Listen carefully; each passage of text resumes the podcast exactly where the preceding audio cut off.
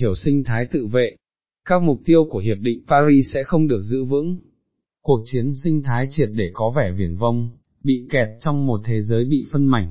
Trong bối cảnh này, Luca PICOTTI vạch ra một đường hướng gọi là thực tế mà theo ông nó sẽ thắng thế, một quan niệm sinh thái tự vệ tìm cách làm hết sức mình để các xã hội của chúng ta thích nghi với tai biến trong tương lai. Cách đây vài năm, nhà văn Jonathan Franzen, là một nhà bảo vệ môi trường lâu năm đã viết một tác phẩm về cuộc chiến đấu chống lại biến đổi khí hậu, quyển sách này đã gây nên nhiều lời phê phán, và nếu ta thôi không giả vờ nữa, không khó để hình dung ra những lý do của cuộc tranh luận này. Franzen thậm chí đặt lại vấn đề sự ích lợi của tất cả các đầu tư về mặt chính trị, kinh tế và văn hóa hỗ trợ cho khí hậu và dựa vào đó, một phần của lực lượng tiến bộ, của giới trí thức và của công luận đã tạo lập lý do tồn tại của mình, nghĩa là khẩu hiệu chính trị đã và đang đề ra trong nhiều năm nay sự cần thiết phải có những biện pháp triệt để để giảm phát thải và cứu hành tinh thoát khỏi tai họa. Franzen khẳng định rằng khẩu hiệu này có một ý nghĩa cách đây 30 năm, khi còn có thể hành động và đạt được kết quả kịp thời, trong khi ngày nay không làm gì được nữa, bởi vì không thể đạt được những mục tiêu đầy tham vọng trong vấn đề khí hậu. Đó là một quan điểm biểu hiện một trận động đất thực sự đối với giới nghiên cứu sinh thái học, không phải vì những lời của Franz nói lên một sự thật, mà vì, một mặt đó là một cách tiếp cận có tính công cụ của mọi quan điểm bảo thủ, nếu không thể làm được gì hơn nữa thì hãy đừng làm gì cả, mặt khác, vì đó là một sự khẳng định mà càng ngày càng có nhiều người, hoặc cố ý hoặc không, thừa nhận có sức thuyết phục, không phải là một sự ngẫu nhiên nếu gần đây, vị giám đốc mới của nhóm chuyên gia liên chính phủ về biến đổi khí hậu đã muốn chấn an công chúng về đặc điểm có thể quản trị được, mặc dù với những rủi ro quan trọng hơn, của sự gia tăng nhiệt độ cao hơn 1,5 độ, một sự thay đổi nhịp độ không thể tránh khỏi trong cách tiếp cận truyền thông bị định hướng bởi tính không khả thi của việc đạt được các mục tiêu này. Thuyết bi quan về khí hậu mà Franz dừng phần nào thể hiện nó, dựa trên hai trụ cột chính, sự phân mảnh của thế giới và một cách giải thích nhất định về bản chất con người. Khi ta nói chỉ riêng nước Ý hay châu Âu không thể có một ảnh hưởng trên phạm vi toàn hành tinh, vì duy nhất một hành động chung toàn cầu mới có thể có hiệu quả, và trong khi các nước mới nổi muốn có trước hết là năng lượng và sự thịnh vượng, thì châu Âu đã có rồi, các nhà bảo vệ môi trường có xu hướng bác bỏ những lời này đơn giản như là những cái cớ.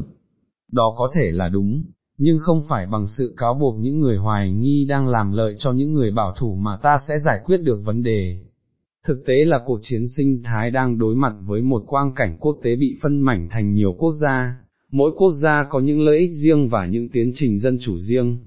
Ở đó có một sự cân nhắc tầm thường nhưng cũng rất dứt khoát, vấn đề của các phong trào xanh là họ tham gia vào một cuộc đua tranh dân chủ, ở mức độ quốc gia, và không tránh khỏi việc đề nghị những chính sách quốc gia vốn không thể làm gì được khi đối mặt với một vấn đề toàn cầu. Và câu nói chính chúng ta phải bắt đầu, không được thuyết phục lắm để đạt được sự đồng thuận, bởi vì điệp khúc cứu lấy hành tinh không thể vận hành, giả thiết rằng có thể làm điều đó trên quy mô toàn cầu, cũng như chiến thắng của đảng xanh ích, ở Ý hay ở Pháp không hề có ảnh hưởng gì trên quy mô hành tinh, vì ngay chính lý do tồn tại của những sáng kiến này bị hủy hoại từ gốc rễ. Sự đua tranh dân chủ bị dồn vào một chiều kích quốc gia, đến nỗi mỗi đề nghị cùng lắm là có thể đi đến những biện pháp lập pháp, ở cấp quốc gia hạn chế khoan giếng dầu, đánh thuế các công ty dầu hỏa, cấm chăn nuôi thâm canh, bãi bỏ những trợ cấp có hại cho môi trường, vân vân. Đó là những biện pháp cho dù chúng được quyết định ở quy mô châu Âu, thực thể duy nhất có khả năng ấn định luật pháp cho một lãnh thổ rộng hơn quốc gia, mặc dù với những giới hạn khác nhau, về bản chất vẫn không có khả năng tác động trên quy mô toàn thế giới. Khi không có dân chủ và luật pháp chung cho toàn thế giới, chúng ta đối mặt với rủi ro phân mảnh, có nghĩa là bất lực. Một số người có thể khẳng định rằng hợp tác toàn cầu còn có thể đưa đến kết quả, điều này có phần đúng. Nhưng đồng thời phải thừa nhận rằng quang cảnh quốc tế ngày càng bất động, những nước phát thải chính là những nước đang cạnh tranh nhau rõ ràng, Mỹ, Trung Quốc, Nga, Ấn Độ, chỉ cần một cuộc viếng thăm Đài Loan của Nancy Pelosi là Bắc Kinh hủy bỏ tất cả hợp tác về khí hậu với Washington. Tuy nhiên, những lời kêu gọi được đưa ra tại một số nước, từ nước Y đến nước Pháp, để thực hiện những biện pháp triệt để ở đây và bây giờ hầu như là không thực tế, khi mà hiện tại của chúng ta được tạo thành bởi bom, tên lửa, máy bay, xe tăng, chiến hạm, các đập và đường ống dẫn khí bị nổ, sản xuất cao độ vũ khí, những cuộc xung đột cũ và mới. Bối cảnh này tước bỏ bản chất của mọi lời kêu gọi hợp tác quốc tế trước thách thức chung của biến đổi khí hậu. Sự tham chiếu tấm gương hợp tác quốc tế tốt đẹp của Nghị định thư MONTGEAL năm 1987 cũng không có tính thuyết phục, để chống lại các khí CFC, những sản phẩm hóa học làm suy giảm tầng ozone. Tất cả các nước thành viên của Liên Hiệp Quốc đã cam kết giảm việc sử dụng các sản phẩm hóa học lúc đầu là 50%, rồi 75% và cuối cùng là 100% trong vòng 10 năm. Tuy nhiên, đó mới chỉ là một chiều kích được giới hạn hơn nhiều, trong đó ta dễ nêu ra số lượng nhỏ các doanh nghiệp sản xuất các chất này, họ đã có bằng sáng chế các giải pháp thay thế đứng vững được về mặt công nghệ.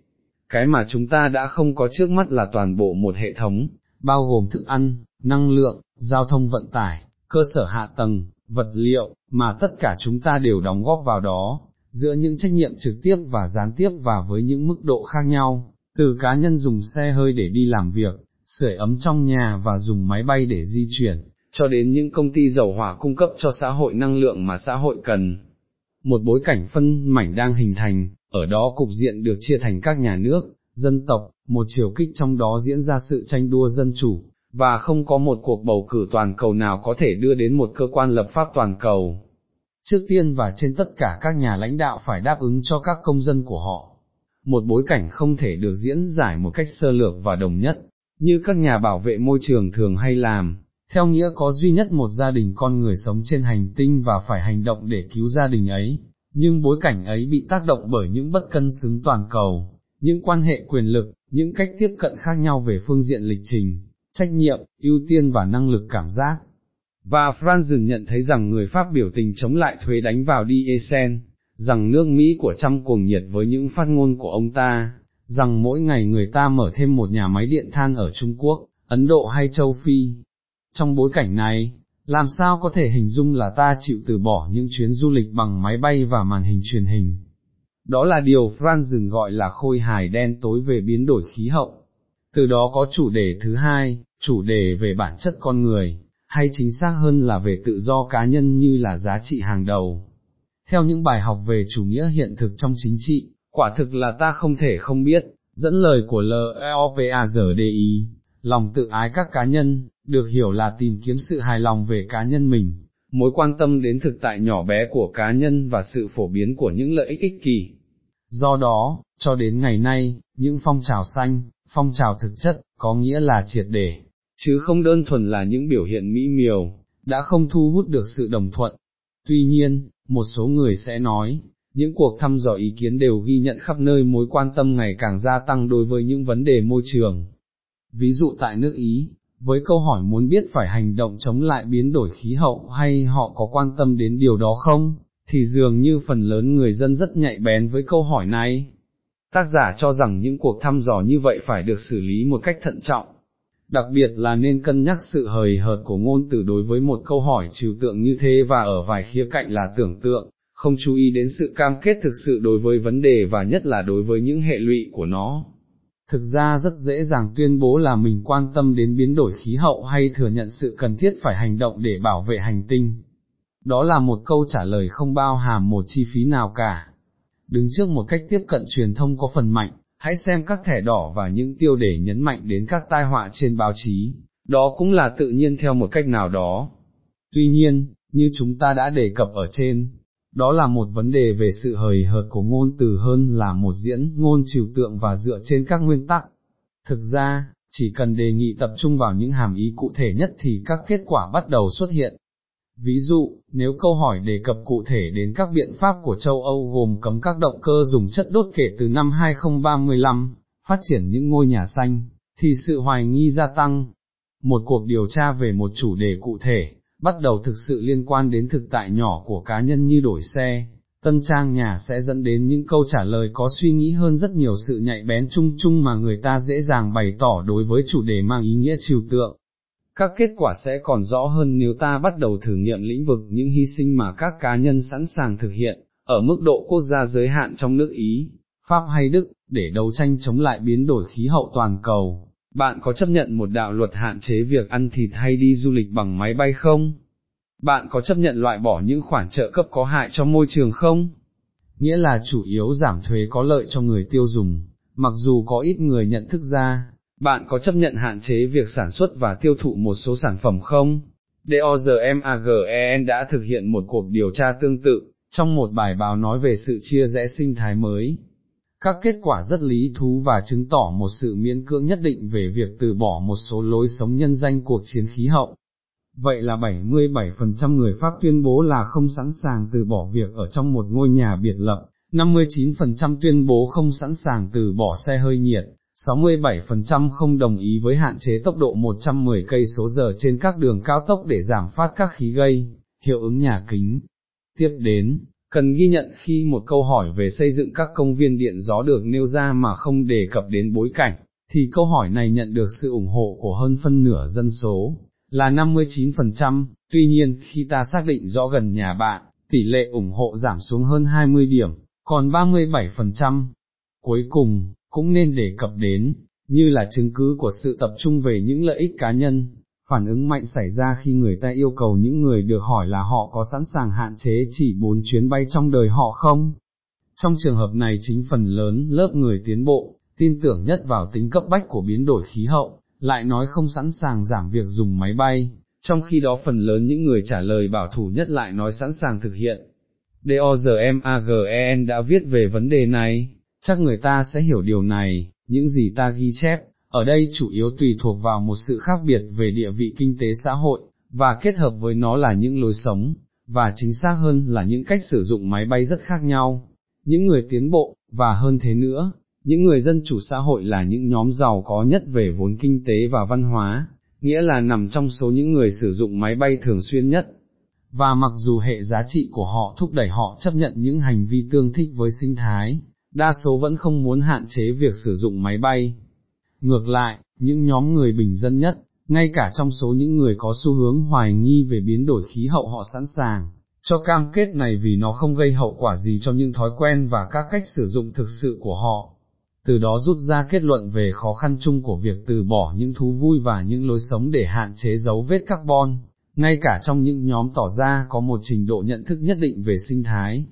Ta không còn, ở trong tình trạng hời hợt của ngôn từ mà là trong thực trạng cụ thể của những hệ lụy của một chủ nghĩa môi trường thực sự, nghĩa là một sự cam kết triệt để, bắt buộc những hạn chế và những thay đổi lối sống. Theo ý kiến của tác giả, ngoại trừ một nhúm các nhà hoạt động đặc biệt nhạy bén với vấn đề này, rất hiếm người ủng hộ những thay đổi triệt để của lối sống hay những hy sinh tự do cá nhân quá đáng cho một sự đánh cuộc to lớn, trừu tượng và bao trùm như thế, điều mà nhiều người trong các vùng khác của thế giới chỉ đơn giản là từ chối tham gia. Thực trạng là những đảng xanh thật không tồn tại, mà nếu các đảng này tồn tại thì cũng không đáng kể, những hành động gây xáo trộn của những người hoạt động như bằng tranh, rào chắn trên đường, chỉ làm phiền lòng phần lớn người dân, và nhìn chung không hướng một sự đồng thuận tập thể vào những chính sách xanh triệt để. Ví dụ những cuộc biểu tình năm 2019 chỉ có vẻ mỹ miều chứ không có điều gì khác, Thực trạng này gợi ra rằng đằng sau cuộc thăm dò trừu tượng ẩn giấu một thực tại phức tạp hơn nhiều, trong đó những tuyên bố nguyên tắc phải thích nghi với tính chất cụ thể của các thực tế nhỏ bé của cá nhân. Nhìn chung, khẩu hiệu chính trị về sự cần thiết của một biến đổi triệt để các lối sống để cứu lấy hành tinh dường như không hoạt động được. Cho dù sự so sánh có những hạn chế của nó, chỉ cần nghĩ đến những cuộc phong tỏa vì COVID-19 mùa xuân năm 2020, một chiến dịch thực sự triệt để đã làm suy giảm tác động của chúng ta lên hành tinh, đặc biệt là tác động mang tính tập thể với hiệu ứng kép của sự hạn chế những lây lan và phát thải. Nhưng chiến dịch này không còn được tái lập và dần dần chúng ta đã đi theo hướng ngược lại, tất nhiên là nhờ thuốc chủng ngừa, từ bỏ mọi chiến lược Zero Covid, vốn là không khả thi ở phương Tây, về mặt chính trị và văn hóa. Tự do và rủi ro cá nhân đã chiến thắng, với cái giá phải trả là các sinh mạng. Hơn nữa, như nhà phân tích Alessandro Lena đi nêu rõ, vào năm 2020, khi thế giới đã dừng lại trong nhiều tháng, phát khí thải chỉ giảm 5,4%, để có thể giảm thải 50% trong 7 năm, như mong muốn của các mục tiêu khí hậu, thì cần giảm 7,1% mỗi năm. Khó mà không bị khuất phục bởi sự bi quan của Franzen. Các phong trào xanh, vốn đã yếu kém, sẽ vấp phải khó khăn mới này, nhận thức ngày càng mạnh về tính bất khả thi của việc đạt đến các mục tiêu đã được ấn định. Điều này thay đổi tất cả trong câu chuyện, nếu một mục tiêu ích đã được áp đặt, được nối liền với sự cứu vãn hành tinh, và nó không thể đạt được, làm sao có thể đòi hỏi những nỗ lực, những hy sinh, những gia tăng nhịp độ và những thay đổi của lối sống trong quá trình chuyển đổi khí hậu. Làm sao có thể đòi hỏi một hành động triệt để, mà tự nó đã khó rồi, nếu mục tiêu liên quan đến khả năng cứu vãn hành tinh không thể thực hiện được. Một số người sẽ nói cho dù giảm được một phần tư độ vẫn là quan trọng, cho dù các mục tiêu không thể đạt được, mọi hành động đều vô cùng cần thiết để không làm trầm trọng thêm những thiệt hại. Thật là logic nhưng ta mất đòn bẩy của sự cứu vãn, vốn có thể, ngay cả khi nó không bao giờ đạt được, thuyết phục và minh chứng cho một hành động triệt để. Sau câu chuyện này, làm sao đòi hỏi một cố gắng hay một sự hy sinh dù sao chăng nữa, bởi vì dù sao chăng nữa, ngay cả khi bạn không đạt được những mục tiêu của bạn, giảm một phần tư độ, thì vẫn hơn chứ. Khó mà tin rằng điều này sẽ đủ. Nếu nhận thức về tính bất khả thi của việc đạt được các mục tiêu lan rộng trong công luận và trong cộng đồng khoa học, như trường hợp đã xảy ra, thì đó là cả một lâu đài bị sụp đổ, một câu chuyện chung mà biết bao người đã đầu tư vào, về phương diện chính trị và còn rộng hơn nữa, cần phải làm tất cả để đạt mục tiêu và cứu lấy hành tinh. Mục tiêu không thể thực hiện được, điều đó không quan trọng, dù thế nào chúng ta cũng phải làm tất cả bởi vì có còn hơn không.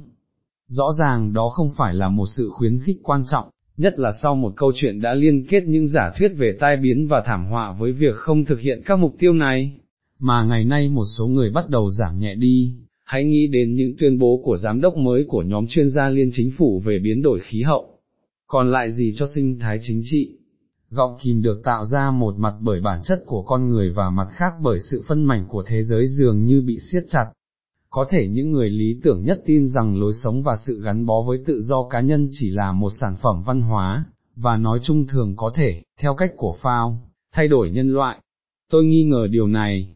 Dù thế nào đi nữa, nói chung, ngay cả giả định rằng một quan điểm như vậy thường có thể vượt qua, bằng cách hướng sự đồng thuận đến một hành động tập thể và triệt để không phải cho công việc hay đồng lương vào cuối tháng, mà cho hành tinh trong các thập niên sắp tới, thì vấn đề gây ấn tượng nhất vẫn còn đó, sự bất ổn giữa quốc gia và toàn cầu. Nghĩa là sự phân mảnh những đồng thuận tập thể có thể có này thành những chiều kích riêng rẽ của từng quốc gia. Một hoàn cảnh vốn ngăn cản mọi hành động chung từ gốc rễ, trừ phi bạn chỉ muốn tin rằng cùng một lúc, trong 193 quốc gia thành viên của Liên Hiệp Quốc hay một phần lớn trong các quốc gia ấy, các đảng xanh thắng cử chấp nhận cùng nhau hành động để đối phó với thách thức khí hậu mà không tính đến những bất đối xứng, những quan hệ quyền lực, những cấu trúc kinh tế và những nhu cầu đặc thù của các nước khác nhau mà các đảng này cầm quyền. Trong một cuộc phỏng vấn mới đây, một giáo sư đại học rất nhạy bén với chủ đề này là Sackler Sabel,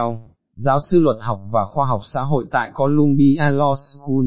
thừa nhận rằng tất cả những kế hoạch lớn toàn cầu đều thất bại và chúng ta cần rời bỏ ảo tưởng về những hành động chung, ở quy mô toàn cầu, và nên thiên về tập trung vào những thành công đặc biệt và nhỏ hơn trong một số dây chuyển cung ứng như xe hơi điện và quang điện, hay những lĩnh vực nông nghiệp thực phẩm, hay những vấn đề cụ thể như vấn đề lỗ thủng tầng ozone.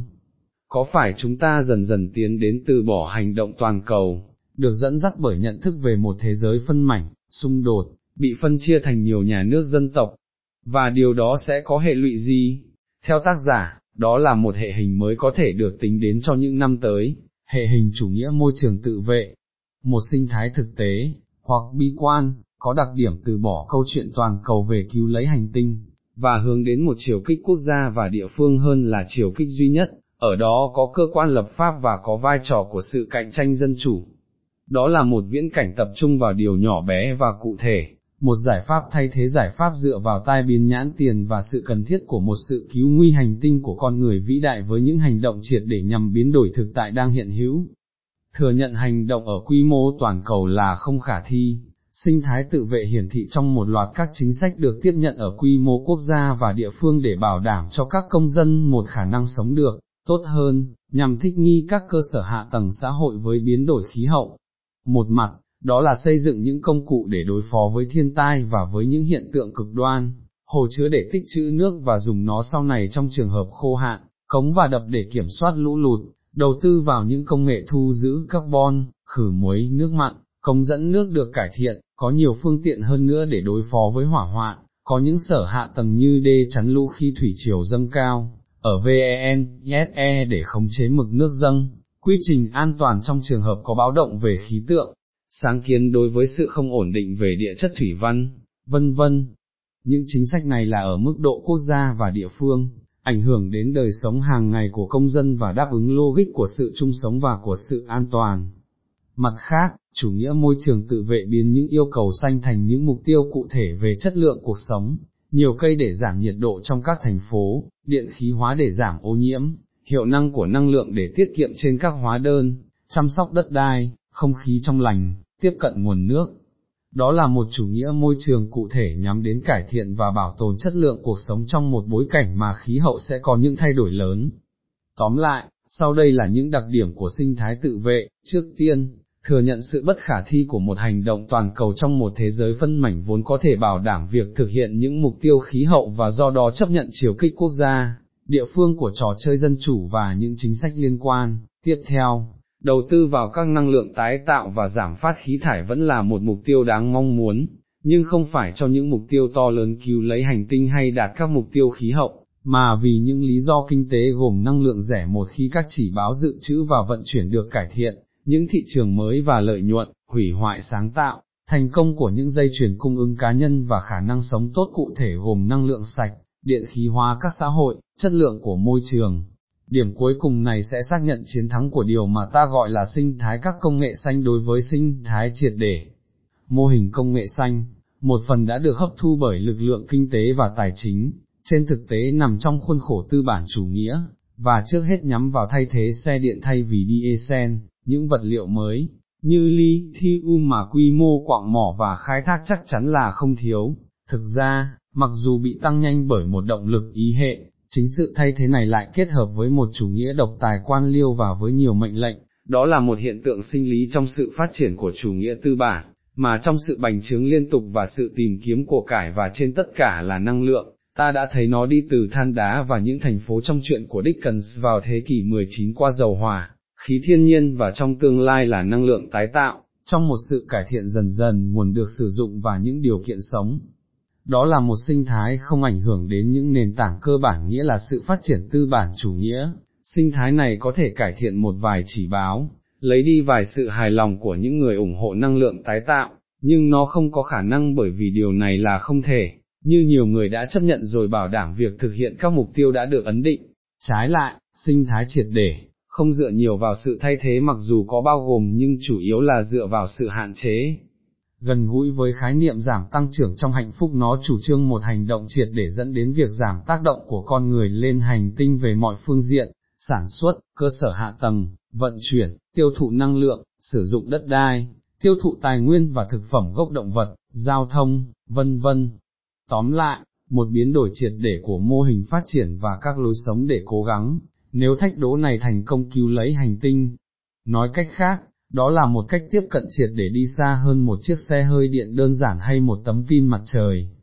Tuy nhiên đó là một cách tiếp cận đi đến va chạm với điều đã đề cập, ở trên về gọng kìm giữa bản chất con người và sự bất ổn quốc gia toàn cầu.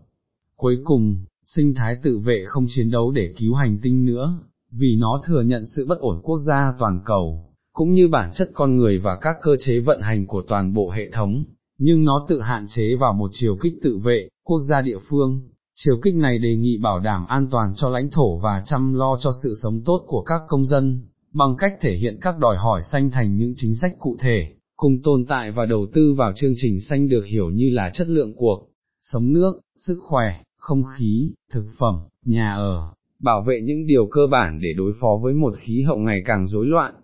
Sinh thái tự vệ được mô tả, ở đây được thiết lập dựa trên một cách tiếp cận thực tế, hoặc bi quan. Rõ ràng nó làm lợi cho những người bảo thủ, nghĩa là những người thiên về chọn hiện trạng hơn là những thay đổi triệt để của thực tế hiện đang tồn tại. Phê phán lối tiếp cận này được hoan nghênh, dù sao, chính trị không thể tự cho phép mình thụ hưởng tính hiện thực.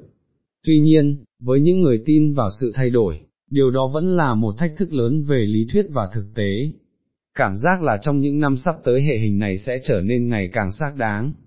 Tìm những câu trả lời có tính thuyết phục hơn thuộc về những người muốn phản đối hệ hình này,